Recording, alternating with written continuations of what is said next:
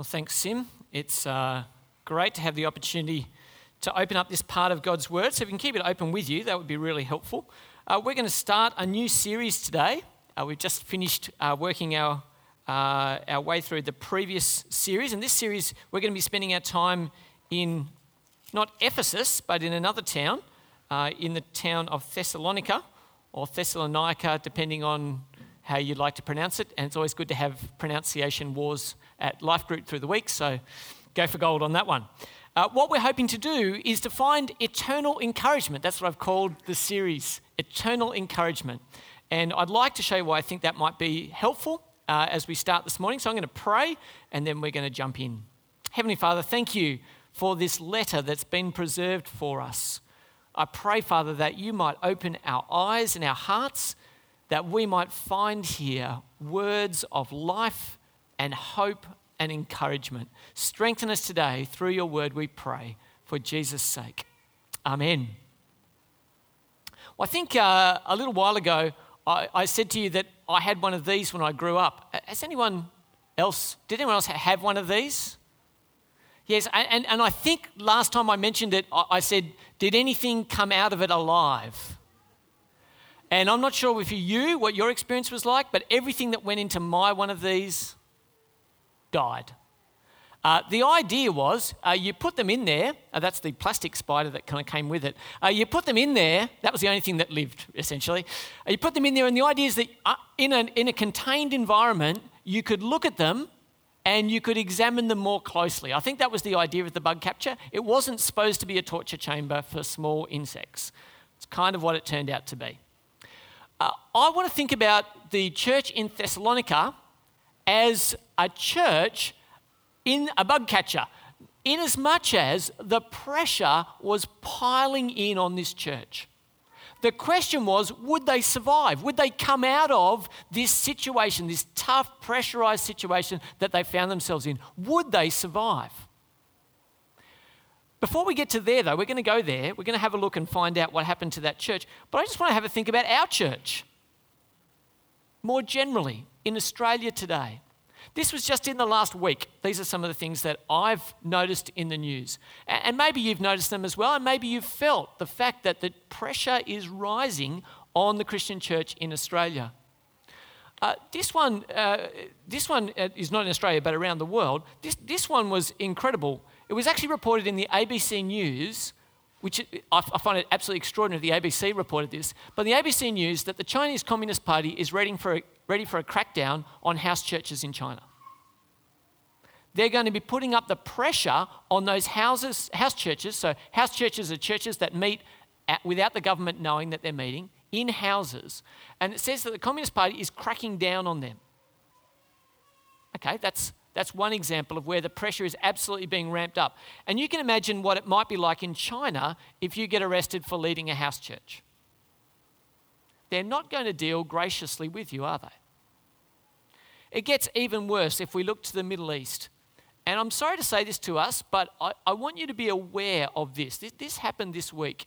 And um, I was pretty shocked. You'll, you'll not be surprised that this wasn't in the mainstream media. Have I warned you enough? In Syria this week, this was the headline. I'll read it to you because it's, it's probably too small for you. It says ISIS crucifies 11 Christian missionaries, cuts fingertips of 12 year old in front of preacher father before killing them.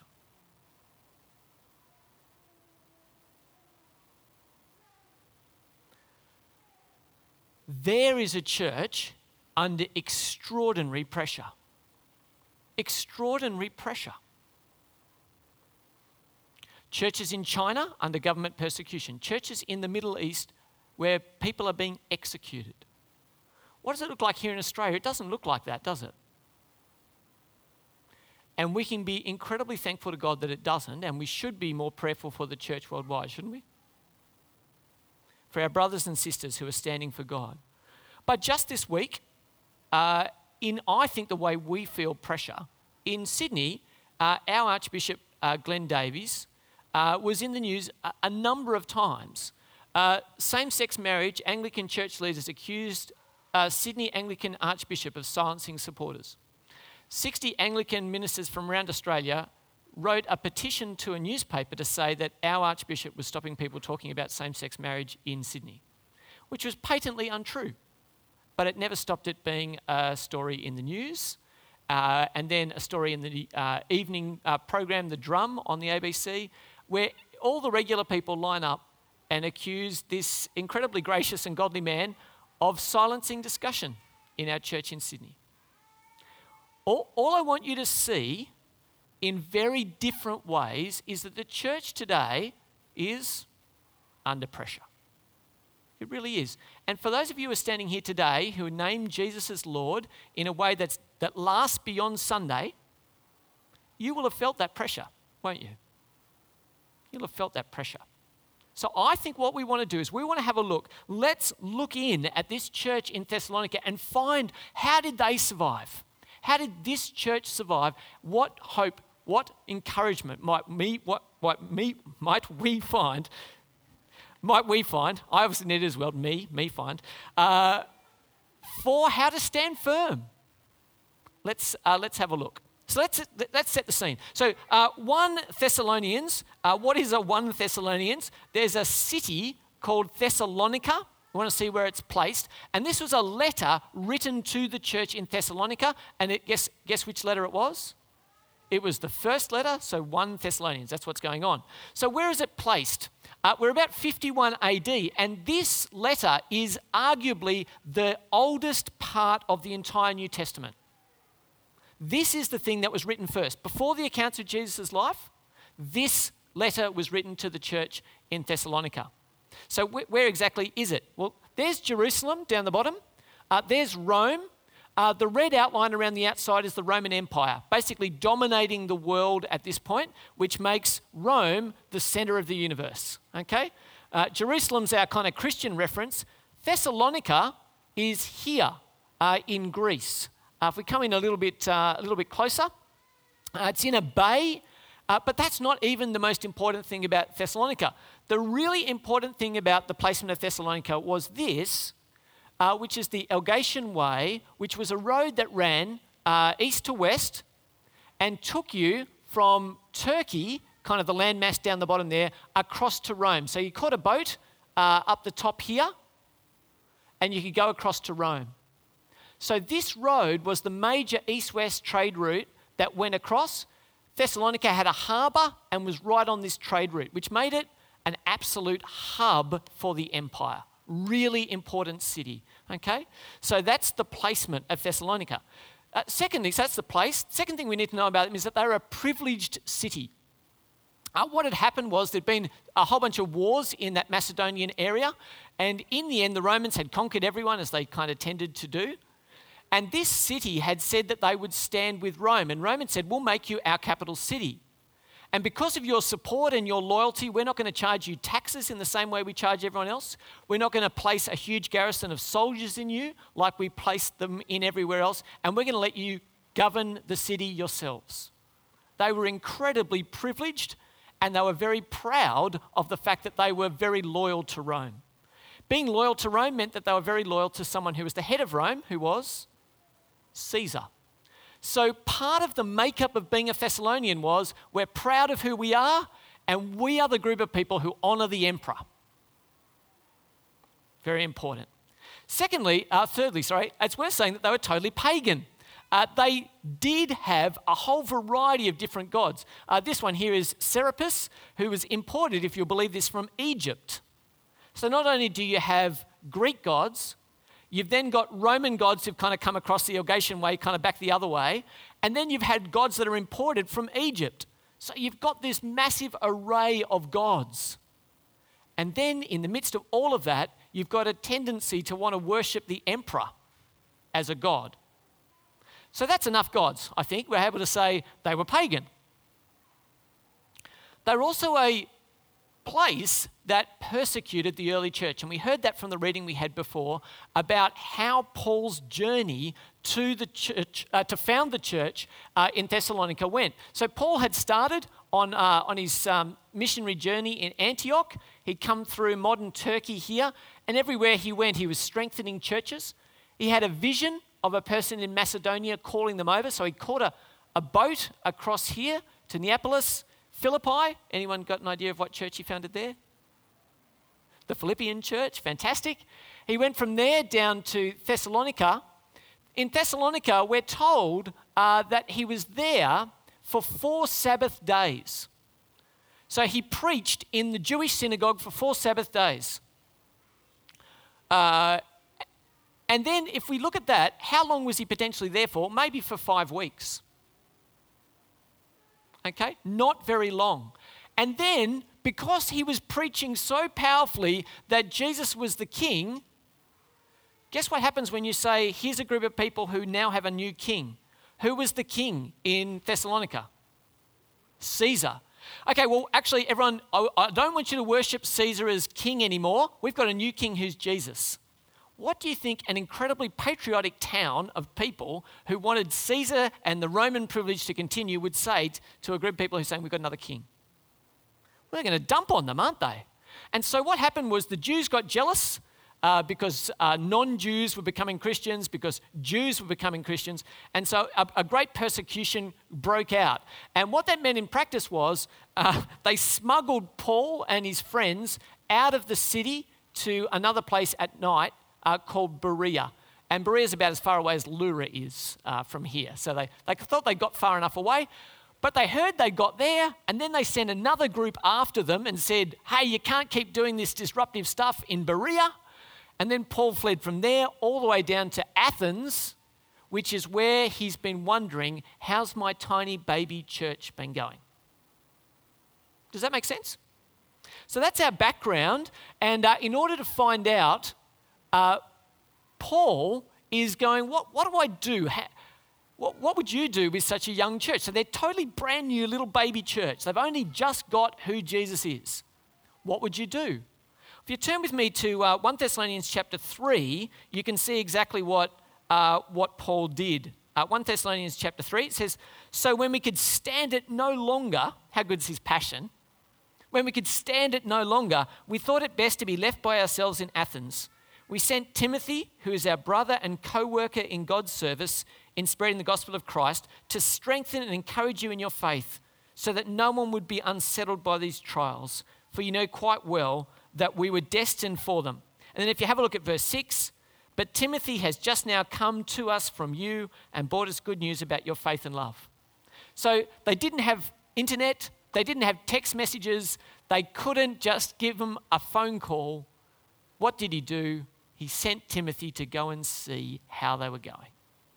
Timothy's just come back, and the first thing Paul wants to do after Timothy has come back is I want to write a letter.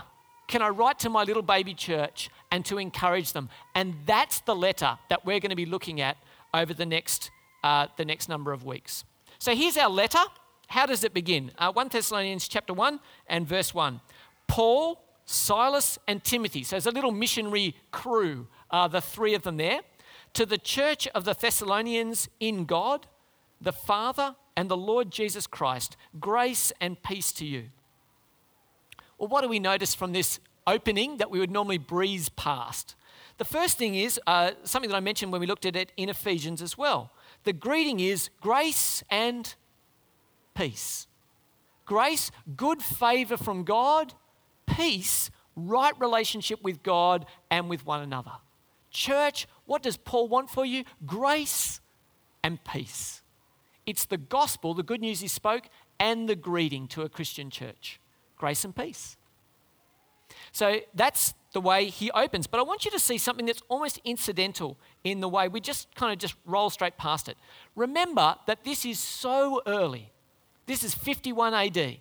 Jesus has only been dead probably for less than 20 years have a listen to the way Paul writes to this church. He says uh, in verse 1 there, to the church of God, uh, to the church of the Thessalonians, in God the Father and the Lord Jesus Christ. And we kind of go, oh, yeah, whatever. Not whatever. See, people today will tell us that the church invented the divinity of Jesus later. Here we have the earliest piece of Christian communication, and what it says is it's a church in God the Father and Jesus Christ. Can you see that? Is Jesus considered to be divine? Of course he is. right from the start, almost from the very first lines recorded in the whole of the New Testament. Is Jesus divine? Yes, he is. God the Father and the Lord Jesus Christ. But what does it mean when the church is in God? Well, in Athens, we're going to come back to, um, uh, to Acts chapter 17 a number of times. While Paul is in Athens waiting to hear back from Timothy, he spends uh, a lot of time looking around the city of Athens. And Acts chapter 17 goes on to tell us what he does in the city. So we're going to look a little bit at Acts chapter 17 in order to understand what's happening in 1 Thessalonians. Uh, as Paul was there, he says this.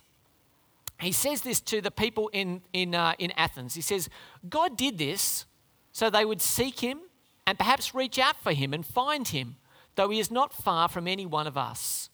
For in him we live and move and have our being. As some of your own poets have said, we are his offspring. What Paul's saying is the church is in God in as much as it has its life from the living God. The church is in God. God formed the church. God sustains the church. He's the one who looks after it. So it's the church in God in the sense that He is its life and the, and the person who formed it.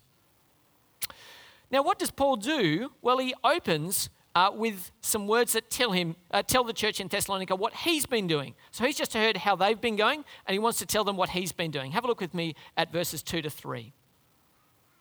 We always thank God for all of you and continually mention you in our prayers.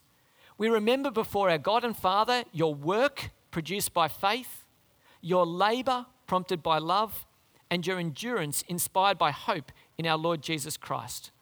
What does Paul say? Hey guys, while we've been apart, guess what I've been doing? I've been praying. I'm always mentioning you in my prayers. Can I say, as a minister, I'm always humbled by, uh, by Paul's faithfulness. He's always mentioning everyone in his prayers, it seems, all the time. He's a relentless prayer. How beautiful. So he says to the church, Hey, I've been praying to God for you, and here's what I've observed. Here's what I've been giving thanks for. I've been giving thanks for your new life. Now, we, we call our church here New Life. And today I thought it would be helpful for you to see what does a new life look like? Well, Paul says, here's what this baby church had been doing. They have faith towards God for what he has done in the past. So it says here, uh, your work produced by faith. So the first thing that a new life does is it changes its orientation from looking inward to looking outward. Where does the church look first? Well, it looks back to what God has done on the cross for them. So the work that they do is produced by faith, grounded in the fact that they are looking to what God has done for them in the past. So, first thing is faith towards God for the past. The second thing a new life has is love towards others in the present. Love towards others in the present. And so Paul says, I have watched the way you care for one another. Jesus says you'll know we're Christians by our what? Hypocrisy? That was a joke, by the way. No one's joking. Okay, so they'll, they'll know we're Christians by our what? Anyone? Love. That's what Jesus says. They'll know we're Christians by our love. And so Paul says, I've actually seen it. I've seen your labor prompted by love. Love towards others in the present. So the first thing New Life does is has faith to look back to what God's done in the past. The second thing it has is love towards others in the present. The third thing a truly new life has is hope towards Jesus for the future. Hope towards Jesus for the future. Have a look, it says, Your endurance inspired by hope in our Lord Jesus Christ.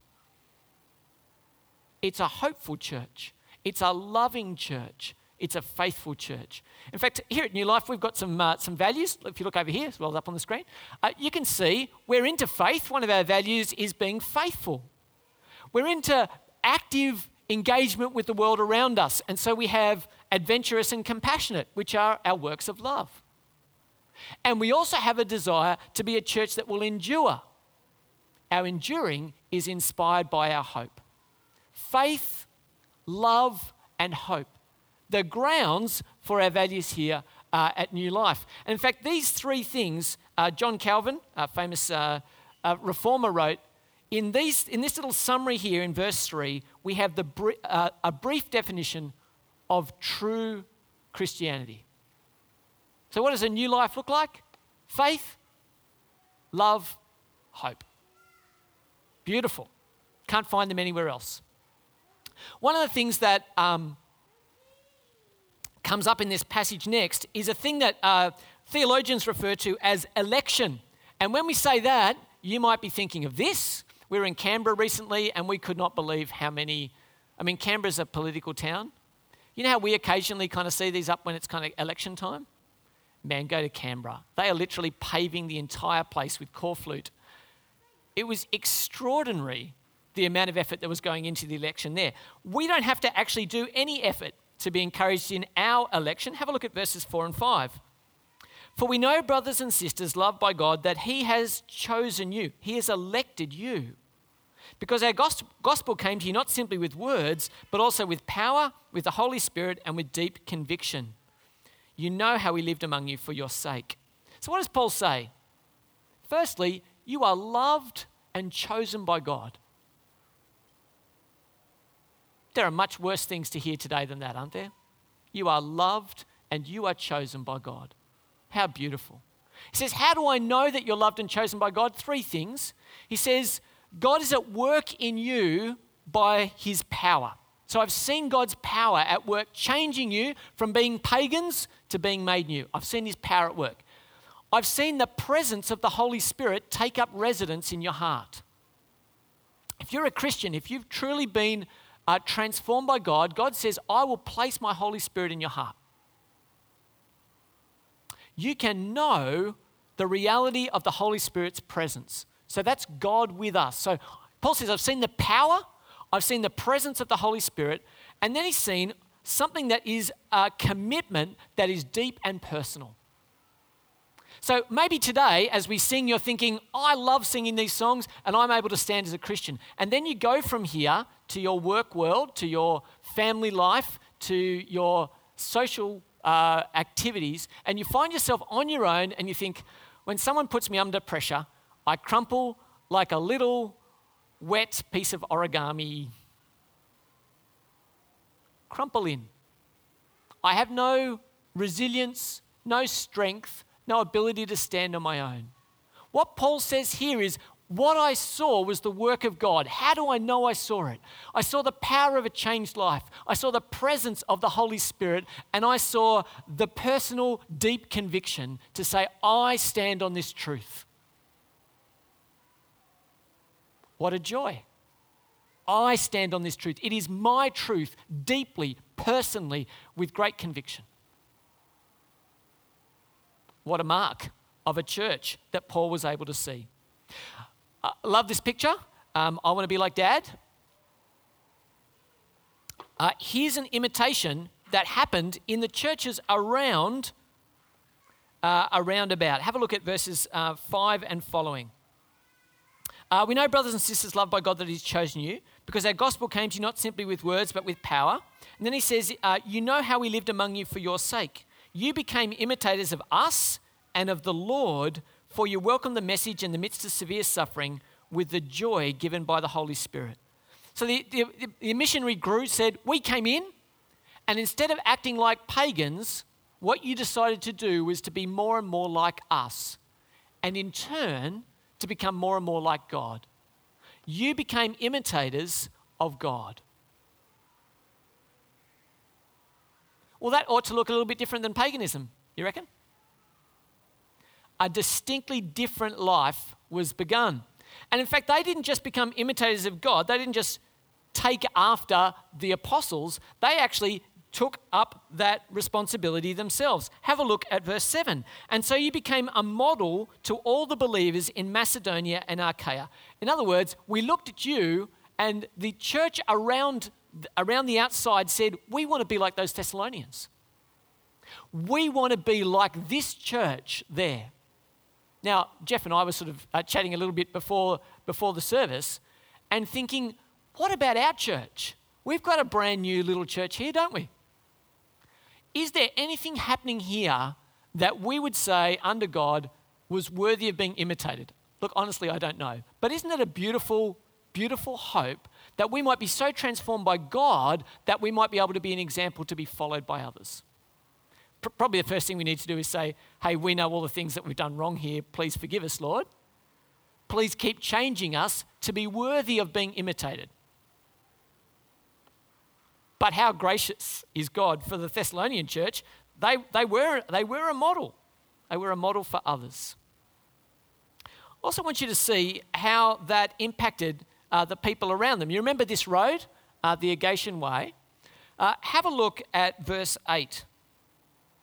The Lord's message rang out from you, not only in Macedonia and Achaia, your faith in God has become known everywhere. Therefore, we do not need to say anything about it. For they themselves report what kind of reception you gave us. So, what's happened is here's this little church, a church born under persecution in a very brief period of time, that now has so got the message, that deep conviction, that passion, that empowering by the Holy Spirit, that they've decided we've got something that other people should hear about. And what did they do? Well, they used their geography. Where were they located? In a brilliant deep water port on the most busily traveled way in the whole of Macedonia. So, what do we do? We better shut up shop and keep this good news to ourselves. No, that would be a tragedy, wouldn't it? They were strategically located, and so the truth of the new life overflowed out of them into the entire region. They used their very specific part of their geography to bless the whole region. Now, I just want to suggest to you, just have a little, shoot the breeze with me here for a second. Uh, down the road, uh, the council opened up a new building. Does anyone want to tell me why Camden Council chose to put their brand new building in Oran Park? Anyone got any ideas? Uh, yep, mate. It was almost free. I'm sure they paid some money. Don't, don't, don't, don't doubt about that. Yeah? It's right in the middle, isn't it? Uh, down there is going to be the center of a town that we are told Oh, well, Tom, you upgraded me the other day. Is Tom here? No. So I'm serving with the kids. He told me we, we were working with a figure that was 25,000 people. Apparently, they've upgraded some of the high density proposal the future of the town. It's going to be 32,000 people here in Oran Park. Now, all I want to argue, just idly suggest to you is do we have any ge- geographic advantage here? The whole of the southwest, there's going to be another 250,000 people coming into this area we're at the southern hub of that area. Do you think we will bear any geographic uh, responsibility for seeing the gospel go out? Yeah? So I want you to see what this Thessalonian church does, and I want you to lift your eyes with me and think, what could we do? Our vision is to see new life in Jesus come to what? Does anyone know? Every home in Oran Park and the growing southwest for their salvation for the good of the community and for the glory of God. We want to see new life in Jesus to every home in Oran Park. Amen? And the growing Southwest for their salvation, the good of the community, and the glory of God. It is a burden on us, I believe, because of this extraordinary grace that has been shown to us. To look beyond here to there. We have been given an incredible blessing and we must not waste it. They used their geography. So, what does this new life look like? What does it look like? We're going to have a look at Athens, where Paul's preaching to the Greeks there, and Thessalon- Thessalonica, and see what it looks like. Uh, Paul's wandering around Athens, and he says, uh, Paul stood up in the meeting of the Areopagus, that's kind of a, the head thinkers in, uh, in Athens, and he said, People of Athens, I see that in every way you are very religious. For as I walked around and looked carefully at your objects of worship, I even found an altar with this inscription to an unknown God. So they were praying to gods from Egypt, gods from Rome, gods from Greece, and they even had an altar to an unknown God. That's how religious they were. What does it look like when you turn aside to the living God in an environment that is totally shot through with gods like that? The best analogy I could come up with was a story that turned up in the news this week. Did, did anyone see this? This is the parliament in Hong Kong. Uh, and they had an election. Um, Hong Kong has been resumed by China. So, communist China rules over Hong Kong. And they were swearing in a new parliament. And this guy, uh, Mr. Leung, stood up as he took his oath to say, I am not swearing allegiance to China. I am saying that we need to be free, that we need to rule our own world. How do you think that went down with communist China? I think that what we see here are turning aside this, uh, this. Have a look at verse 9. For they themselves report what kind of reception you gave us. They tell how you turned to God from idols to serve the living and true God. What does it look like when you turn aside from idols in Thessalonica? I think you're considered a threat to security. If the gods are not being appeased, then they might be angry with us. If we annoy Rome, we might lose our privileges. This Christianity is subversive. It upends the power structure. It says there's a king other than Caesar. It's radical, it's destabilizing, and I think that's why persecution broke out. Now, imagine us thinking about what we're doing here on Sunday as being radically subversive.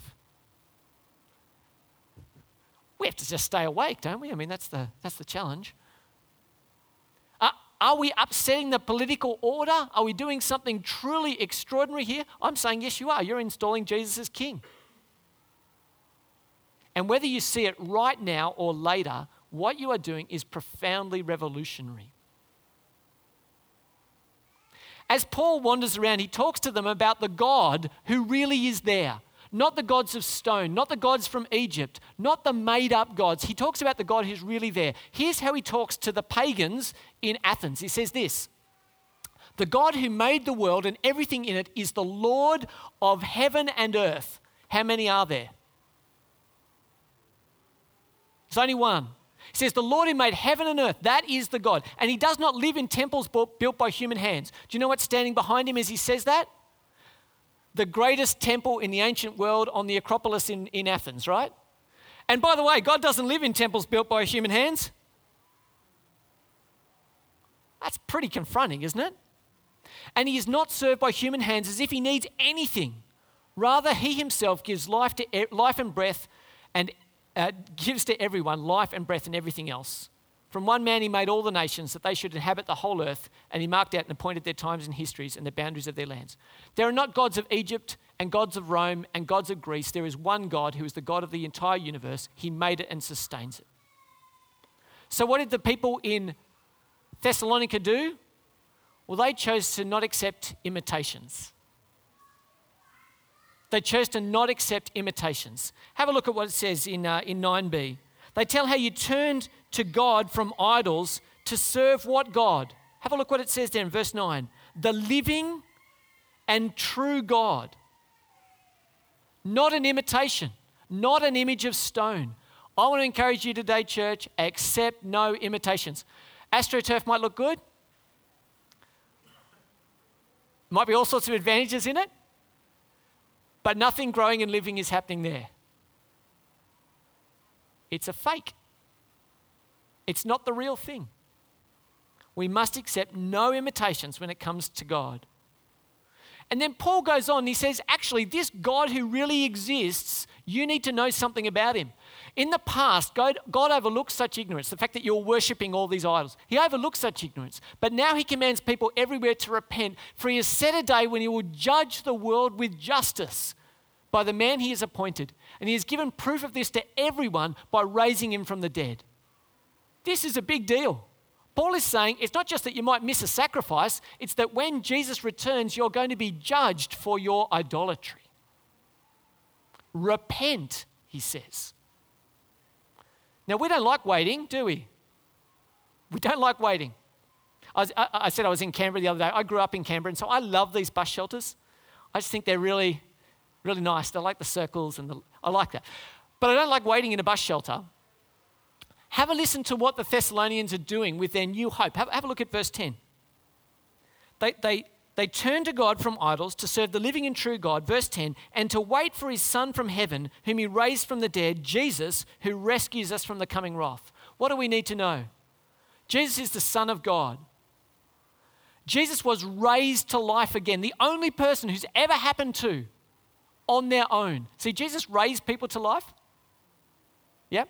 So resurrection happened before, but dead people haven't spontaneously come to life again. That's Jesus. And God proves that Jesus is the one who will judge the world because he raised him from the dead. It's worth noting he's returning. You might not know this. Because he lives forever, he will return. And when he returns, uh, he is going to return to those who are waiting for him. On that day, there will be a choice that you have already made. You will either be ready for his return and greet it with joy, or you will be terrified because you will be meeting your judge. But make no mistake, he is returning.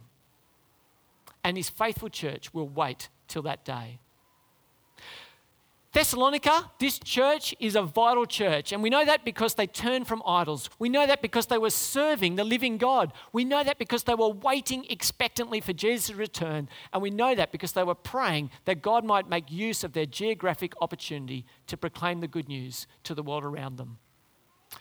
Are we under pressure? I want to say we are.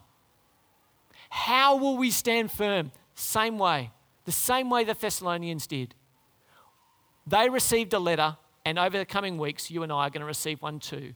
May God enable us to stand firm. Let's pray. Heavenly Father, we thank and praise you for this word, this message that got through to these struggling believers in Macedonia. I thank you so much, Father, that you had sustained them, that you kept them speaking about Jesus, turning from idols, serving and loving one another. I pray, Heavenly Father, that you would help us here in Australia I think today, particularly of your church in Syria and China. We thank you, Father, that they will not be without your word, they will not be without your Holy Spirit, and they are not outside of your will. Bless and sustain your church as we wait for your return. We ask in Jesus' name. Amen.